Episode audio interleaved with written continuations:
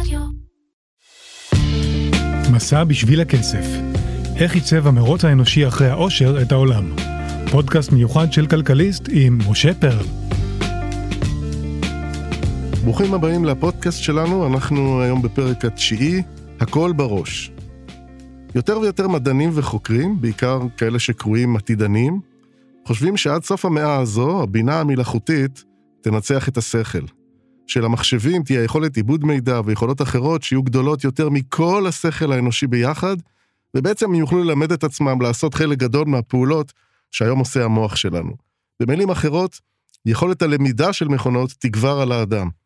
נראה לכם מרחיק לכת? שמעו סיפור. בחודש יוני השנה, 2022, החליטה גוגל לפטר מהנדס בינה מלאכותית לאחר שטען בעקשנות כי התוכנה שעליה הוא עובד פיתחה מודעות עצמית של ממש.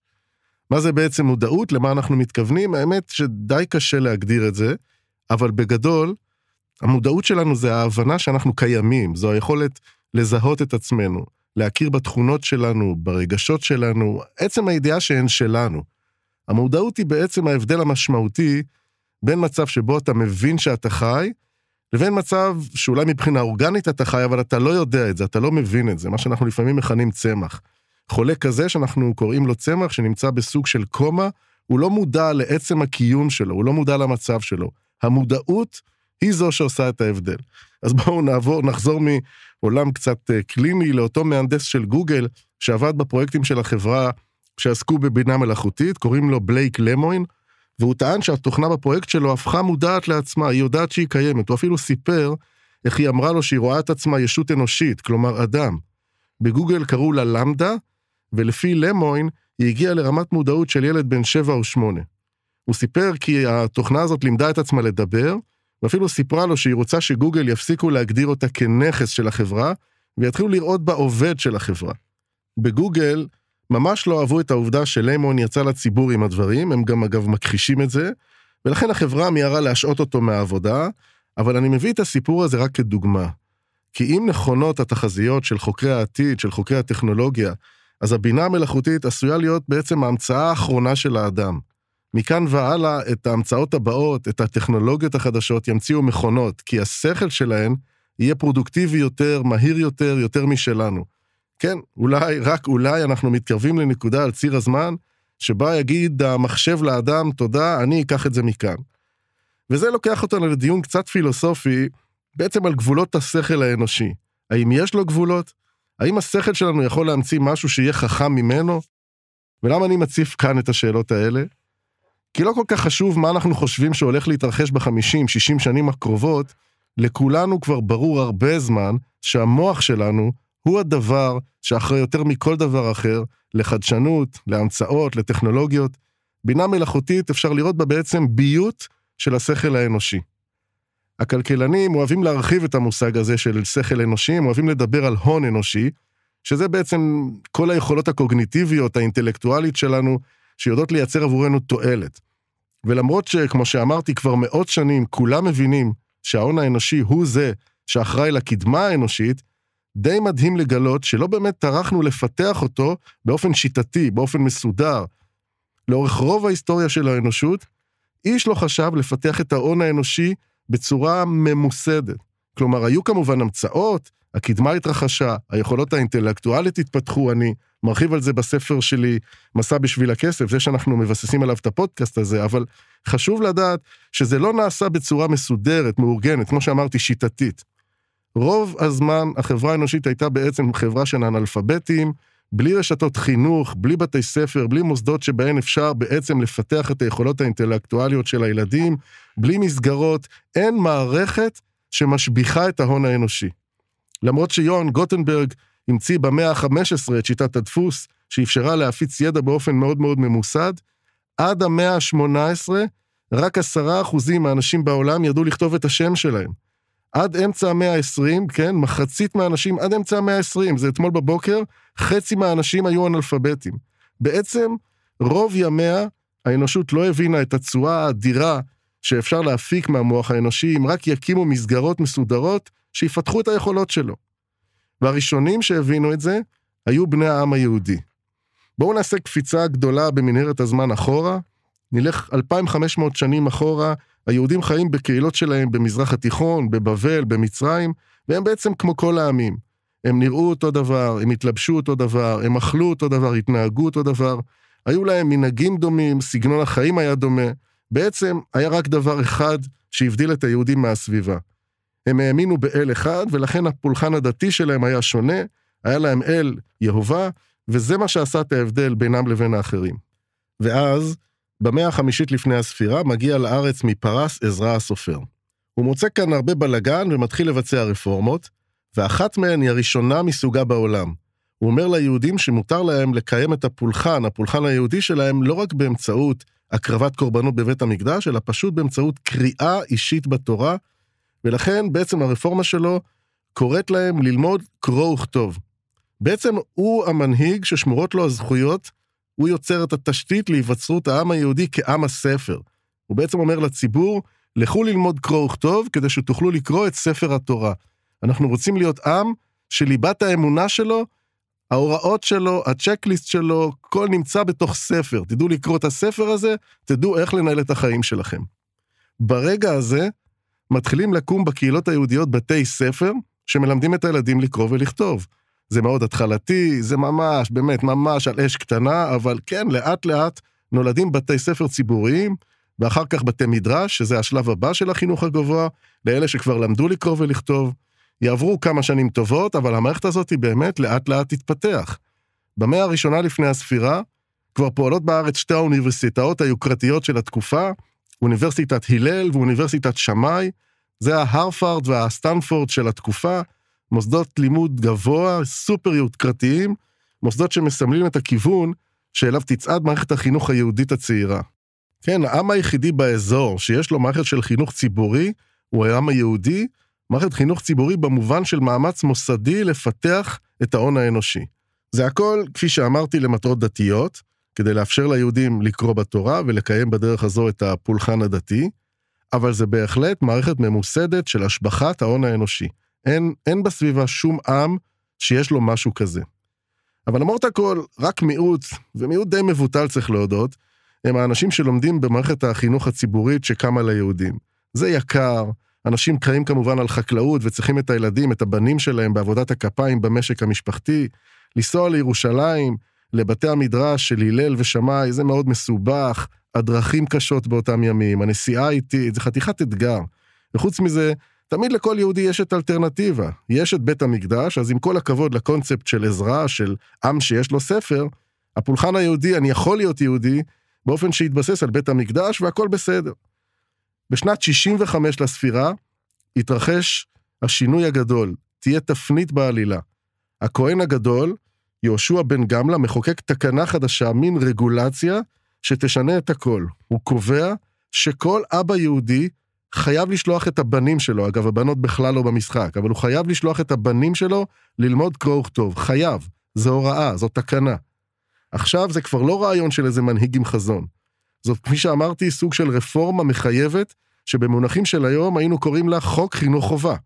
התקנה הזו מאיצה באופן דרמטי את הקמתה של מערכת חינוך ציבורי בישראל וגם בבבל. קמים בתי ספר, מוכשרים מורים, אנשים משלמים מיסים כדי לממן את זה, זה היה ממש פרויקט ציבורי לתפארת.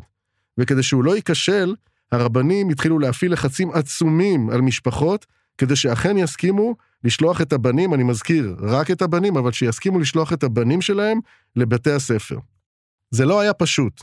הכלכלה כולה חקלאית, הפרנסה תלויה בעבודת כפיים, בשדות, במטעים, ולשלוח את הבן ללמוד בבית ספר זה נזק כפול. מבחינה כלכלית גם צריך לשלם על הלימודים שלו עכשיו, וגם מפסידים ידיים עובדות, מפסידים את כל התפוקות שלו בתור עובד במשק המשפחתי. אבל הרבנים לא מוותרים. הם מפעילים לחצים עצומים. מי שרוכש לעצמו אוריינות, כלומר, ידיעת קרוא וכתוב, זוכה למעמד מאוד מאוד גבוה בקהילה. החבר'ה האלה יקבלו את הג'ובים הכי טובים, הם יזכו בשידוכים הכי איכותיים, הם נהיים המקובלים, הם בעלי המעמד, הם מורמים מעם. משפחה שלא תשלח את הבנים שלה ללמוד בבית ספר, תזכה אז לכינוי המשפיל עם הארץ. שם נולד הביטוי הזה. מה שקורה באותם ימים, זו בעצם סלקציה טבעית בתוך העם היהודי. בקרב המשפחות העניות יותר, בדרך כלל השכבות היותר נמוכות מבחינה חברתית, מבחינה כלכלית, מתחילה ממש התבוללות. רבים נוטשים את הדת היהודית, כי הם פשוט לא יכולים לוותר על ידיים עובדות בשדה או במטע או במשק המשפחתי. כך קורה שיש ירידה משמעותית במספר היהודים שחיים בארץ ישראל, אבל מבחינת ההון האנושי, יש עלייה עצומה. אם אני ארשה לעצמי להתייחס לזה רגע באופן קצת יותר טכני, ותסלחו לי אם זה נשמע ציני, החברה היהודית הופכת להיות קטנה יותר, אבל הרבה הרבה יותר איכותית, במונחים של מה שאני קורא כאן הון אנושי.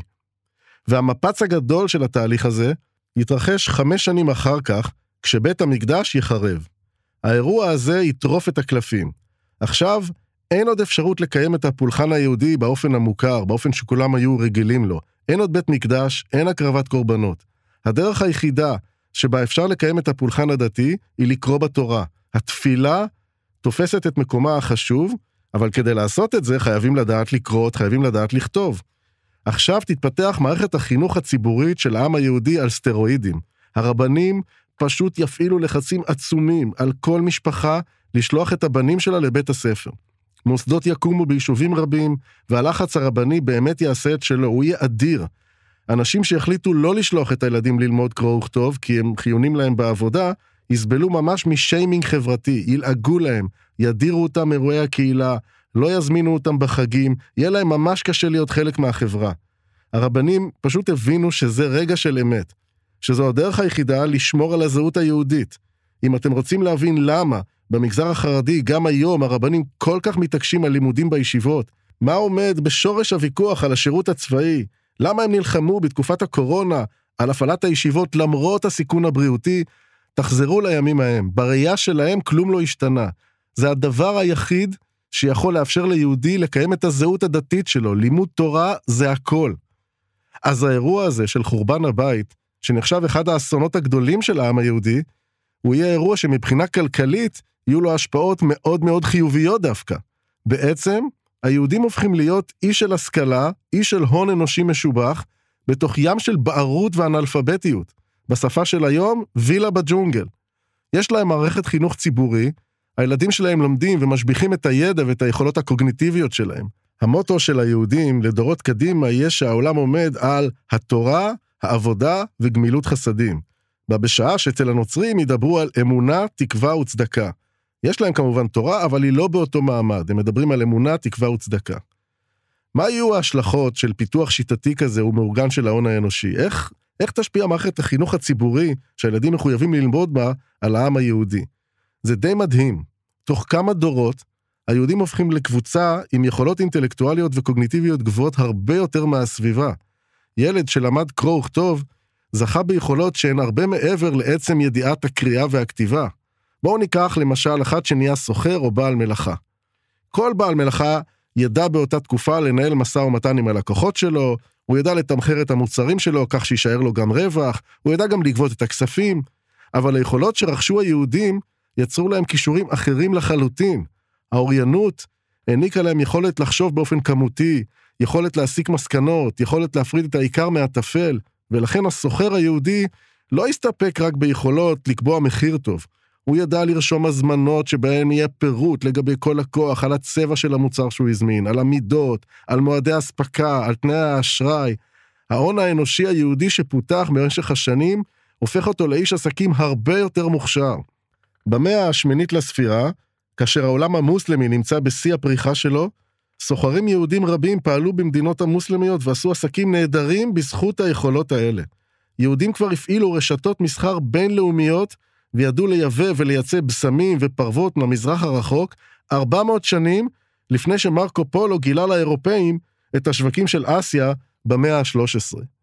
בניגוד למה שאנחנו רגילים לחשוב, היהודים היו מחוזרים על ידי שליטי אירופה בהמשך, בשנים שיבואו אחרי זה, של אמצע ימי הביניים. ההון האנושי שלהם תיעל אותם למקצועות הכי מתגמלים, ולכן שליטים הבינו שאם היהודים יתמקמו אצלם, יגורו בשכונות, באזורים, בערים שלהם, תהיה להם אוכלוסייה שתוכל לשלם הרבה מאוד מיסים, כי היהודים עובדים במקצועות שעושים הרבה כסף. בשנת 1360, בעיצומה של המלחמה בין אנגליה לצרפת, האנגלים מצליחים לקחת בשבי את מלך צרפת, ז'אן השני. הדרך היחידה שלו לצאת מהברוך הזה, הייתה לעשות עם השובים שלו עסקה. אם תשחררו אותי, הבטיח להם, אשלם לכם דמי כופר של שלושה מיליון כתרים. האנגלים אהבו את הדיל, והוא בוצע כך שהבן של המלך הסגיר את עצמו ונשמר על ידי האנגלים כבן ערובה, בעוד אביו משוחרר כדי שיוכל לגייס את הכסף. זה היה הרבה מאוד כסף באותם ימים. ומה עושה ז'אן השני, המלך, מיד אחרי שהוא מגיע לארמון שלו?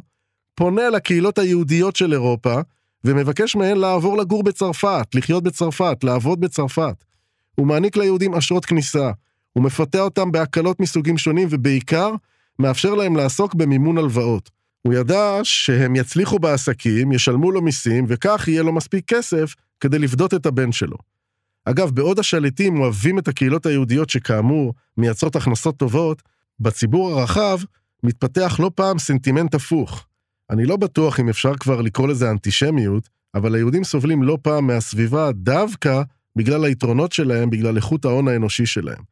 קחו למשל דוגמה, יש מחקרים שמראים לנו באופן סטטיסטי, ממש כעובדות, שתמותת התינוקות היהודים הייתה בימי הביניים קטנה משמעותית משיעור הילדים הנוצרים שמתו לפני גיל חמש. למה זה קרה? למה תינוקות יהודים חלו פחות ומתו בשיעורים יותר נמוכים? מתברר שליהודים היו הרגלי תזונה וטיפול בתינוקות הרגלים הרבה יותר טובים. למשל, האמא היהודייה קיבלה מראשי קהילה הדרכה להקפיד ולתת לתינוק שנולד את החלב הראשון שמתפתח בגוף שלה. אצל הנוצרים, הנוהג היה הפוך. הם האמינו, הם חשבו שהחלב הראשון הוא לא בריא לילד. היום אנחנו יודעים מדעית שהפרקטיקה היהודית הייתה נכונה, והיא שיפרה מאוד את המערכת החיסונית של התינוקות היהודים. אבל תחשבו איך זה נראה בימי הביניים, בעולם שבו הסטטיסטיקה הייתה נוראית, כל תינוק שני מת ממחלות עד גיל חמש, ויש קהילה אחת שאצלה זה אחרת. התינוקות שלה לא מתים בהמונים. המרחק בין העובדה הזו לבין תיאוריות קונספירציה אנטי-יהודיות וסתם שנאה הוא מרחק די קצר. כך מתפתחות להן הקהילות היהודיות בהצלחה. המודל אגב היה בדרך כלל של אנשי עסקים שמצליחים כלכלית, ולצידם למדנים שמשקיעים בלימוד התורה. נשמע לכם מוכר אני מניח. זה לא בממדים של היום, אבל בהחלט מזכיר את החלום של המגזר החרדי הישראלי של ימינו. הרמב"ם למשל, כשהוא חי במצרים וכותב את היצירות שלו, מי שמממן את החיים שלו זה אחיו, שהיה סוחר אבני חן מוכשר. וכך גם אנשי רוח אחרים, רבי יהודה הלוי למשל, גם הוא ישב במצרים, כתב, והחיים שלו מומנו על ידי אנשי מס, על ידי סוחרים. הנוסחה הזאת תעבוד ליהודים נהדר עד סוף ימי הביניים ותחילת העת החדשה. אז יתרחשו שני דברים שישנו את המציאות ויהפכו ממש את הקערה על פיה. הדבר הראשון הוא מהפכת הדפוס של גוטנברג. דיברנו על זה בפודקאסט הזה, וזה לא סתם, כי זה באמת היה אירוע משנה מציאות. והדבר השני שישנה את המצב, הוא המהפכה של מרטין לותר נגד הקתולים. לותר חולל מהפכה שלימדה את העולם בעצם להטיל ספק באמת של העבר, דיברנו גם על זה באחד הפרקים הקודמים. והשילוב הזה של עולם שמעז לחשוב ולפתח רעיונות חדשים, עם היכולת להפיץ אותם בקלות באמצעות הדפוס, זה שילוב שמייצר פריצת דרך. באופן קצת פרדוקסלי, פריצת הדרך הזאת תהפוך להיות בעיה של היהודים. כי בעוד העולם מתחיל לחפש חדשנות ומודרנה, היהודים ממשיכים להפנות את כל הכישורים האינטלקטואליים שלהם, את ההון האנושי, לאחור, הם בעצם שמרנים. זה מאפיין כל חברה מסורתית. מבחינתם, האמת ניתנה על ידי אלוהים והיא נמצאת בתורה, חכמי הדת, במקרה שלנו חז"ל, הם אלה שאמורים לפרש אותה, להסביר, לבאר, לשנן, אבל ההון האנושי, היכולות, הן מנוצלות בדיוק למטרות האלה. בעולם כזה של חברות מסורתיות אין מקום לחדשנות. וכך קורה שבעוד העולם של העת החדשה מרשה לעצמו לשאול שאלות ומחפש את האמת לא רק בכתבים הקנוניים, אלא מביט קדימה, היהודים ממשיכים להפנות את כל היכולות שלהם לחוכמת העבר, הם עם הפנים לאחור. קחו למשל את המגזר החרדי שלנו היום. אני לא חושב שיש עוד ציבור, כולל באקדמיה, שמשקיע כל כך הרבה שעות לימוד ביום. החבר'ה האלה באמת למדנים מוכשרים עם יכולות אינטלקטואליות נהדרות. אבל לאן מתועל כל הכישרון הזה? הם יודעים לשנן ולצטט ולבאר את כתבי העבר. חדשנות וקדמה כלכלית לא יצאו מההון האנושי הזה למרות שהוא מאוד מאוד משמעותי. כך קורה שהיתרון שהפך את היהודים לבעלי מקצועות מתגמלים, יהפוך במאה ה-16 לחיסרון. במונחים כלכליים אני מדבר כמובן. העולם מתחיל לרוץ קדימה, ואילו הם עדיין בפורמט של השקעה בחוכמת העבר.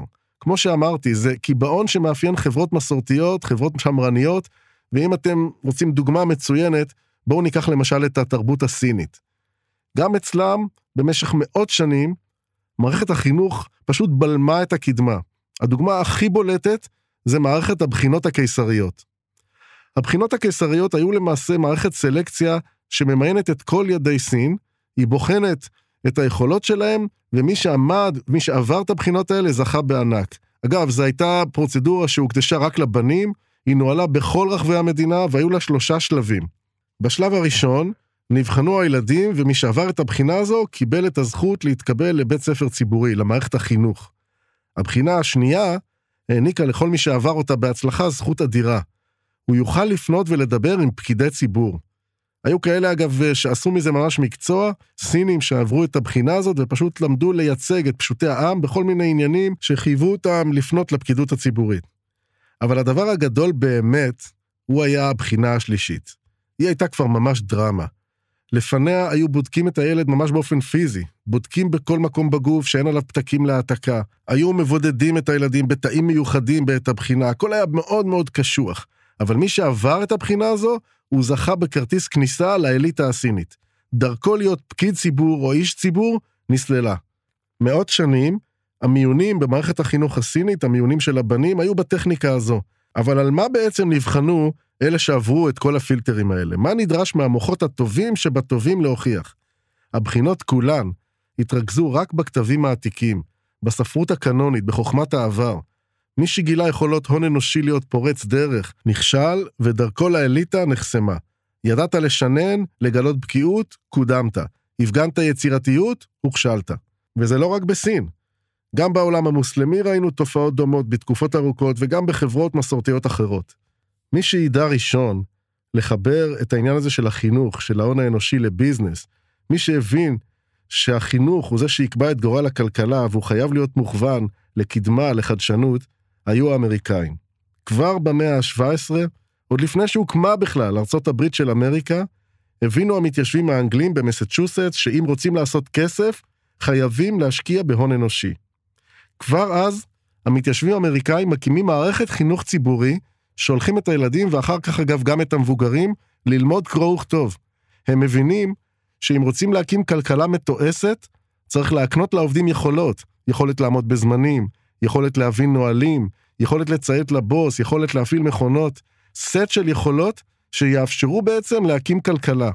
במאה ה-19, ארצות הברית היא במקום הראשון בשיעור יודעי קרוא וכתוב בעולם כולו. יש לה הכי פחות אנאלפביתים. אחרי זה יבואו צרפת ואוסטריה ושאר מדינות באירופה.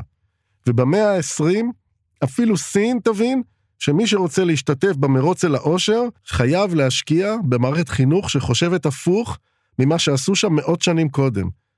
את יריית הפתיחה יורה היורש של מאו צטונג, דנג שיאופינג.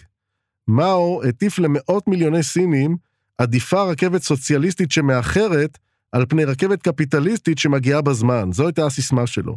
דנג שיאופינג הפך את הדיסקט. הסיסמה שלו, לא אכפת לי אם החתול שחור או לבן, העיקר שהוא ידע לתפוס עכברים. זה מה שהוא הטיף לציבור, והיישום של תפיסת העולם החדשה הזו עבר דרך מערכת החינוך. בשנות ה-80, הסינים מאפשרים לאלפי צעירים לצאת ללמוד באוניברסיטאות במערב. הם מבינים שיש סיכוי גבוה שחלקם הגדול לא יחזור, אבל הסיכון הזה שווה להם, כי הם מבינים שאלה שכן יחזרו, יהיו התשתית של ההון האנושי של סין החדשה. הם יהיו ראש החץ לפריצה כלכלית. במקביל, הם מתחילים כבר אז לבצע שינויים פנימיים, אמנם איטיים, אבל שינויים משמעותיים במערכת החינוך שלהם. בשלב הראשון, תלמידי בתי הספר בסין מורשים לקיים בכיתה דיונים. תקשיבו, זה היה מהפכני, זה לא היה משהו בנאלי. פתאום אפשר לקיים דיון בכיתה. הם מכניסים גם תכנים חדשים כדי לאפשר לקיים את הדיונים האלה. בשלב הבא, הם ישנו ממש את הפונקציה, את התפקיד של המורה. המערכת תהפוך את המורה ממפקד למדריך. כל השיטה החינוכית בעצם עוברת מדגש על ציות לחקירה, לשאלת שאלות, להטלת ספקות.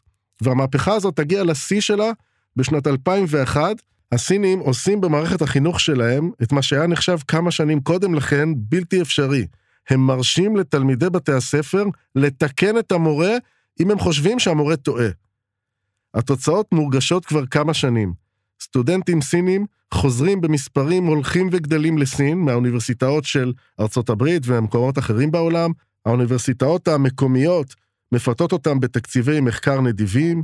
מספר הפרסומים האקדמיים של חוקרים סינים מזנק ממש לקדמת האקדמיה העולמית, והכלכלה של סין מגיבה בהתאם. סין היא כבר לא אזור תעשיית הג'אנק של העולם. Made in China זה כבר לא בושה. היא מתקדמת בתחומי טכנולוגיה, תחומי מחשוב. ממשלת סין הודיעה כבר רשמית שבשנת 2030 היא תוביל בעולם הבינה המלאכותית ובעולם הפיזיקה הקוונטית.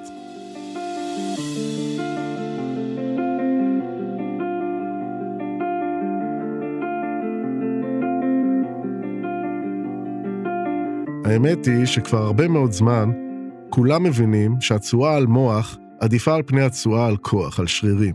שזו הדרך לעשות כסף, אבל איכשהו, חצי מהמוחות לא הוכנסו למשחק. במשך אלפי שנים שימרנו איכשהו את המשוואה המעוותת, שבצד האחד שלה יש את האישה שהיא בעצם בית חרושת לייצור ילדים, ובצד השני, הגבר המפרנס, זה שהיד שלו מחזיקה את השיבר של הכסף. יש הרבה מאוד דעות על המקור של התפיסה הזאת, מה גרם לזה. יש כאלה שסבורים שהדתות המונותאיסטיות הן המקור לאפליית נשים. כשהתנ"ך נכתב כמה מאות שנים לפני הספירה, אנחנו יודעים שנכתבו הרבה מאוד ספרים אחרים. רק חלק אוגדו בתנ"ך, הוא בעצם ספרייה. אלה שנשארו בחוץ נקראים הספרים החיצוניים, ואחד מהם נקרא ספר אדם וחווה. הנרטיב שלו הוא כנראה המקור שנלקח לסיפור גן העדן בספר בראשית, שכן נמצא בתוך ספרי התנ"ך, פשוט בספר אדם וחווה זה הרבה יותר מפורט. ומי שקורא אותו, יכול להבין בקלות איך מפילים את התיק על אנשים בעצם מהרגע הראשון, מהבריאה. האישה היא הפתיה שהאמינה לנחש, היא זו שהפרה את החוקים, היא זו שגרמה לאדם לאכול מעץ הדעת, בגללה בעצם המין האנושי כולו הפסיד חיים של נצח בגן עדן בלי להתאמץ. בספר אדם וחווה מפילים עליה גם את האשמה למותו של אדם. מספרים שם איך הוא חולה, נוטה למות, וכולם רוצים להביא לו פרי מעץ החיים כדי להציל אותו, אבל שהרי גן העדן נעולים בגלל חווה, וכך לא ניתן להשיג את התרופה, והאדם הראשון הולך לעולמו. גם הנצרות, גם האסלאם, גם הדתות האלה ידעו ליצור הבדלים עצומים בין נשים לבין גברים, הבדלים שיבלמו את הפיתוח של ההון האנושי הנשי, אבל זה לא רק בדתות המונותאיסטיות. גם בעולם הפוליתאיסטי המצב דומה. הבבלים מצליחים בקלות לקבוע את מעמד הנשים כחפץ כבר לפני 3,800 שנים. חוקי חבורבי, מה בעצם הם אומרים? הם אומרים שאם מישהו פגע בבת שלך, אז יותר לך לפגוע בבת שלו בתגובה. כלומר, כל הקונספט מגיע מדיני רכוש, לא מענישים את הפוגע, אלא את הבת. היא בעצם חפץ. וכך יהיה אצל היוונים גם כן. הם האמינו שגוף האישה עובד אחרת, שחום הדם שלה שונה, שהמוח שלה עובד אחרת. גם אצלם, האישה היא רכוש, היא קניין של בעלה, שתכליתו היא לייצר ילדים. גם בתקופות מאוחרות בהרבה, זו אותה הזנחה של ההון האנושי הנשי, אנחנו רואים את זה כבר במערב. באירופה לא הסכימו לאפשר לנשים ללמוד מאות שנים. במאה ה-17, כשנשים לא הורשו ללמוד באוניברסיטאות, הייתה בחורה בשם מריה ון שרמן, שהייתה באמת סוג של גאון. ידעה עשרות שפות, כתבה מוח מבריק. היא ביקשה ללמוד באוניברסיטה, וזה היה יוצא מן הכלל שהעיד על הכלל. האירופאים אמרו לעצמם, אי אפשר לפספס כישרון מדהים כזה, אז הם הרשו לה להירשם לאוניברסיטת אוטראכט בהולנד, אבל היה תנאי אחד, שהיא תשב בכיתה מוסתרת בווילון מיוחד, כדי שהבנים לא יראו אותה חלילה כאחת מהם. באוניברסיטת קיימברידג' באנגליה, סירבו לאפשר לבנות להירשם ללימודים 600 שנים, וגם כשהסכר הזה נפרץ במאה ה-19, הם סירבו לאפשר לבוגרות להגיע לטקס הסיום. עד 1948, כן, 1948, אסור היה לבנות להשתתף בטקס שמקבלים בו בסוף את תעודות הגמר. התביישו בהם. בשנת 98, ראשי האוניברסיטה החליטו לחדול מהמנהג הנוראי הזה, והזמינו את הבוגרות לטקס. הייתה שם בוגרת בת 90, שעלתה על הבמה לכל מחיאות כפיים כדי לנקום באלה שהדירו אותה לפני כמה עשרות שנים, כשהיא סיימה את הלימודים. אפילו האמריקנים, אלה שאוהבים לכנות את עצמם הדמוקרטיה הגדולה בעולם, אפילו הם מקדשים את אפליית הנשים ונאחזים במשוואה המעוותת הזאת של גבר מפרנס ואישה יצרנית ילדים. הצהרת העצמאות האמריקנית, שהיא ללא ספק מסמך פורץ דרך שלא היה כמוהו, ההצהרה הזו קובעת כבר ב-1776 שלכל אדם יש זכות לחופש, שוויון וחתירה לאושר, אושר באלף. זו הייתה דרמה בתולדות המחשבה האנושית. אמריקאים מקדימים את אנשי המהפכה הצרפתית עם הרעיונות שלהם על חופש ושוויון. אבל מה קורה דקה אחרי שהמסמך הזה בא לעולם? הנשים נשארות מאחור. זכות בחירה למשל, הן קיבלו רק ב-1920. כשמדובר בנשים, הערך של השוויון פשוט נשכח. אז מה ישבור את המשוואה הזו? מה יגרום לעולם להפסיק ולהשאיר 50% מהמוחות שלו מאחור? כסף כמובן.